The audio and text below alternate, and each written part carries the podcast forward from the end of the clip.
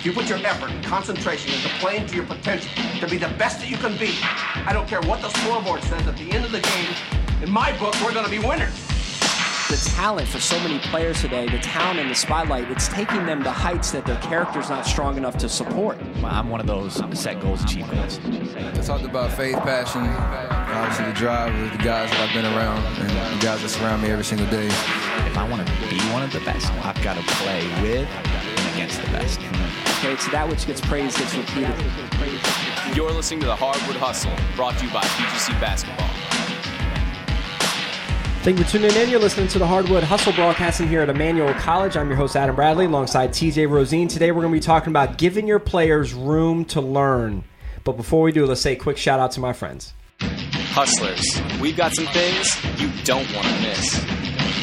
Thanks to our friends over at TeamSnap for today's communication tip of the episode. Here's a very simple yet very complex strategy to help you and I become a better communicator. Slow down. I bet if you look back at the trail of your miscommunications, maybe the last 15 to 20 instances where there was miscommunication present, my guess is that there was some form of busyness that took place. And had you slowed down in that moment, in that moment you could have communicated more effectively. I know I'm guilty of it. I go through the process extremely quick. I throw out something very fast and in the midst of that busyness, there's miscommunication. If I had chose just to slow down and be a little bit more thorough with my communication, assuring that both parties are in agreement, miscommunication would have been reduced significantly. So this week I'd like to challenge you simply to slow down. Thanks to our friends over at TeamSnap. Make sure you check out teamsnap.com. They're serving over 15 million people around the world with their communication app that is saving coaches so much time as it relates to organizing all the things that take place throughout the course of a season. And secondly, I want to give a shout out to our friends over at ShotTracker. We had a chance a few months ago to go out to Kansas City to their headquarters and see their technology in live person firsthand, and it was unbelievable. And coaches, I'm excited for you all because you all will get a chance to experience this as they bring high level analytics to the masses in an affordable manner that all high schools can take advantage of it across the country. Check out shottracker.com to learn more about their new team product today.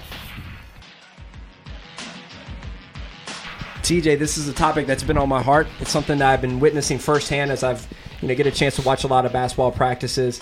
You know, obviously as you go through your practice, TJ, there's a, a certain amount of time where you are trying to implement a new drill, a new exercise, a new set. There's some type of implementation. Mm-hmm. And and I'm afraid the more I watch coaches, I'm afraid and, and have sat back wondering, where is the patience within coaching? Has it gone away? Hmm. Is it a lost art? You know, coach explains the drill, right? The the players go through it one time. He blows a whistle. Nope, nope, no, no. Take, take it, take it back, take it back. All of a sudden, they go through the drill again, and they mess up again. And before you know it, now the coach is flipping their lid, hmm. right? Like, what are you doing? I already told you go through here and and and they start yelling and all of a sudden I can see the player right deer in headlights they start like now even like tightening up even more you know they were already unsure and unconfident about what to do in the set or the exercise now they're even more tight and and then all of a sudden I just see that they try it again but there's this timid and there's this kind of uh, you know walking on eggshells feeling from the player Yeah. what happened to coaches giving players room to learn? You know, if you think about it from a teaching perspective, right? Teachers aren't responding that way. All right, teachers are teaching something and then there's this patience knowing that it's going to take a minute to get it. It's going to take some time to get it. I know there's a balance there. Where is that balance? Yeah. And This- have coaches lost patience? Well, this is why you're a philosopher, and not a coach, and you're hating on coaches right here. I, I'm asking coaches. Yeah, I know, I know. I, um, here's this is this is a this is a tough one, and this is super important for coaches right here, um, because what happens? I mean, I'm gonna go. I'm gonna zoom out and go even bigger picture for a second. Right. At the end of the day, we all get into coaching because we have grand ideas, and usually we want to make an impact and we want to do everything right. And then all of a sudden, the pressure comes and then you start making decisions in the moment and you start trying to do this and coaches lose their compass of why they actually got into coaching and we do right well a microcosm of that or an example that's smaller that is the one that you're giving right now is basically you get into coaching you have this idea of teaching your players to do all these things really well then all of a sudden you have a game tomorrow or two days away and you know you only got an hour and a half left of practice time so then that's where it all crunches in you know what i mean i definitely find myself having more patience in the preseason than I do two days before a game or three days before a game because we got to get this. This has got to happen. And so I think that I think timing plays into that for sure on, on what we have to do this. I think a lot of times where I see coaches fail, myself included, is when the level of accountability doesn't meet the level of teaching. You know, so we we we have this high expectation of this has got to get done right now, but we haven't taught it well. And to me, where I flip my lid a little bit or I get upset is when I really believe the level of teaching and the opportunity time to, to learn it has been put there and they're still not doing it. That's when the tension rises with me. Um, you know, because there's some players, just like students, that will take as long as you give them. You tell them the player that the, that the uh, you know that the papers due Monday at four, and they'll be like, "Can I get extension? Can I get a take?" They'll take as long as they can, and it's no different with players playing the game. Like some will take as long as they possibly can, but you want it done as quick as possible so you can move on to the next thing. And so there are times when you do have to raise the ante a little bit, and you do have to put a little bit of pressure on those things. But a lot of times, I do think coaches need to ask themselves listen, have I given them time to learn this? Have I taught it to the highest level? Like, should all this be done? And if it's not being done, maybe there's some level of anxiety or whatever we're coaching that. But a lot of times we do flip our lid before we've actually given them time to learn or taught it well. And I, you know what, I'm standing up for the players on this one. You know, Yeah, I've, you got the, I've got the Yeah. players back because I, I sit back and watch from an outsider looking in, and and you know I'll hear a coach say, "How many times do I have to repeat this?" I've already said it. You know, go through here, and, and I want to chime in and actually say, "Well, coach, frankly, you've only said it twice, and both times wasn't really clear. Actually, not even from my You- perspective." I bet you were a freaking joy to coach. like, you know I mean? you know, yeah. but but it, but it, but it's true, right? Like you know, coaches. You know, the thing is, they they understand it in their mind, so it's, it's like they think the Well, players go- should just I'm going to stand up for the coaches here. Well, you said they said it twice. How many times do you want? You know, you've only said it twice. Yeah, but twice isn't good if Okay. neither is good. So Like, how many? So neither- how many do you want? So how many? How many is fair? Like I think that's where it's tough for coaches to figure out. You know, should I be able to say it once and that be it, or do I need you know?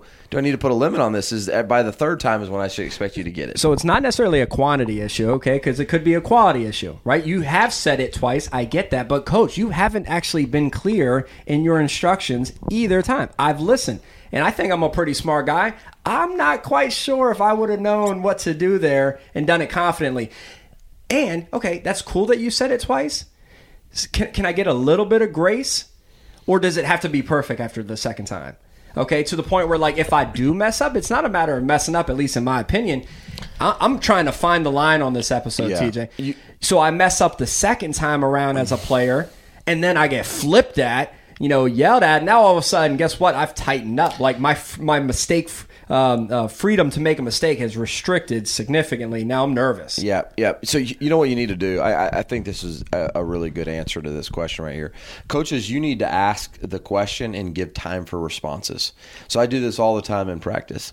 Here's what we're doing. We're going two, three. We're trapping every pass on the left side of the floor. Are there any questions about that? You know, so then give time Do- players. do hold the on, hold on, players- hold on, hold on, okay, hold on okay, second, hold on a second. okay. I know what you're going to ask. Yes, I've already created the environment where it's fair to ask questions, where it's a safe place to ask questions. I'll even say that. Listen, if you don't know, ask a question now. Does anybody not know? We got you, coach. I've cleared the air. Like we now know like what needs to happen in this scenario. And I, and I think that creating it now, I do. I've seen a ton of coaches. Any questions about that? Okay, let's go. You know, and I've said move on, right? And then if they don't give time for Right. question, you need to answer. I get that too, but I, I think if you've created a safe space to be able to go, listen, hey, does anybody not have any clarity on that? You know, are you sure? Do I need to go over it again? I think those types of questions are clarifying, and when you've gotten to that point, then I think you you, you can now, now there's a high level of accountability. That's fair. I'm afraid there's not a lot of programs that have that safe place and have created that culture. Okay. It's, they're they're asking the question, not not wanting a response. Well, I mean, because a player's not going to give a response because Yeah. then they look in, inadequate, right? Yeah. They don't look prepared. They look like they're behind. They Yeah. look like they're struggling. Uh, coach, can you explain that again? It's like, what are you slow? You know, like Yeah. just naturally that Right, could be the right, yeah, reaction from the coach. So, listen, it is safer to put your hand down, okay, and pretend that you know. Yeah. But but once again, it is painful. Yeah. It can be painful when you walk into a gym and see coaches doing this. Coaches, I just want to challenge you, right? Are you articulating it clearly? Are you giving your players time to learn? Are, are you jumping in quicker than you probably should? Are you raising your voice quicker than you probably should? Are you beginning to yell and express frustration quicker than you probably should? And is your yelling, is your uh, quick trigger emotionally actually hurting the progress? Like now all of a sudden your players are actually you know performing tighter than they were before. Yeah. I just think once again if we you know you you talk about it all the time TJ and I absolutely love it right going from coaching to teaching Yeah. right Yeah. I yeah, I've got a thought. I mean, but teacher like if you're teaching it yeah. You you you're have not actually getting to that point you you should still be in teaching mode I love the quote. You have not taught until the student has learned. You know, until they've learned, you haven't taught it. And so that's to me that's the highest level of accountability for a teacher. You assume if they don't know, it was your fault. Now I, that's hard, right? I mean that's hard all the time to do that. But if you wanted to take the highest road possible, you just assume if they haven't learned, you haven't taught it well enough. And so if they don't know, they're not doing the right thing, like you haven't gotten to that point, then you haven't asked enough questions. You haven't got to place. I think it's the highest possible road you can take as a um, as a coach is thinking that way. And I do try and take that road as much as possible to think, you know, if they haven't learned, then it's my fault that I haven't taught it well enough. so in essence you should be yelling at yourself Yeah. Yeah, I mean, at the end of the day, yeah, you, you're taking accountability for your teaching. Like it hasn't learned. Now, now But- it does get to a point where that Yeah. you draw that line. Okay, listen. At this point, you need to know it. I just I think people I think coaches are jumping across that line before that line should be there. Yeah, I agree, and that's where I think those clarifying questions come back. You know, it says, you know, at the end of the day, how can I teach you better if you don't tell me that you don't know? You know what I mean? We all have that frustration, but I've also seen that play out, man. You're right. Like, there's a lot of young people that have a lot of reasons for not a- answering questions. So I think a lot of that groundwork needs to be done on the front end. I mean, I experienced this the other day, probably a whole nother topic, but I had one of my players being um, asked questions by the police, and I was extremely uncomfortable on how they were asking the questions and how he was responding. You know, and and it, it was eye opening to me. I don't think the officers were trying to do anything wrong. But they obviously didn't know this young man like I knew it, and they had no idea. Like he had no idea how to articulate to them the way he could articulate to me, and I was scared. So I, at, the, at the moment, I wanted to call a timeout and just say, "Wait a second, listen, you're not teaching well, very well, Mister Officer." You know what I mean? Like because this student does not know how to respond to you, and I think that that that, that part of that has to we have to keep in mind that we do have influence over these people, right? And so it, uh, it- the, even though we think we asked the question, there is a level of fear a lot of times there. Yeah, absolutely, and especially on coaches that are fairly intimidating. Mm-hmm. You know what I mean? Like coaches that are aggressive, and, and and we know who you are, and you know who you are. And and I'm gonna tell you right now, if you ask me a question, I'm gonna say I know it, right? Because I'm afraid of what could come if I say I don't know it. You know, but I think there's some clues and some things and signals that coaches could look at with their players to help them identify if their players are getting it. I think if you have an aggressive player and you're watching them go through a drill and they're doing it timidly, there's a chance that they may not know the drill. What are some other drills, TJ, or some other signs, TJ, that maybe you could see through your players that would tell you and communicate to you, I don't think they quite know it? I mm-hmm. certainly think the the decrease in aggressiveness. Yeah. Right. All of a sudden, they're just not going through it aggressive. You can kind of tell they're like thinking through the drill as they're going through, so they're not quite getting it yet. Are there any other kind of clues, signs that you could read from your players? Yeah, I mean, I think anytime, um, anytime that they their communication level drops, I think is one thing. Because when people know what they're doing, they tend to talk more, and when they don't talk, then they tend to be like, I don't know exactly what I'm doing here. I think that's one thing.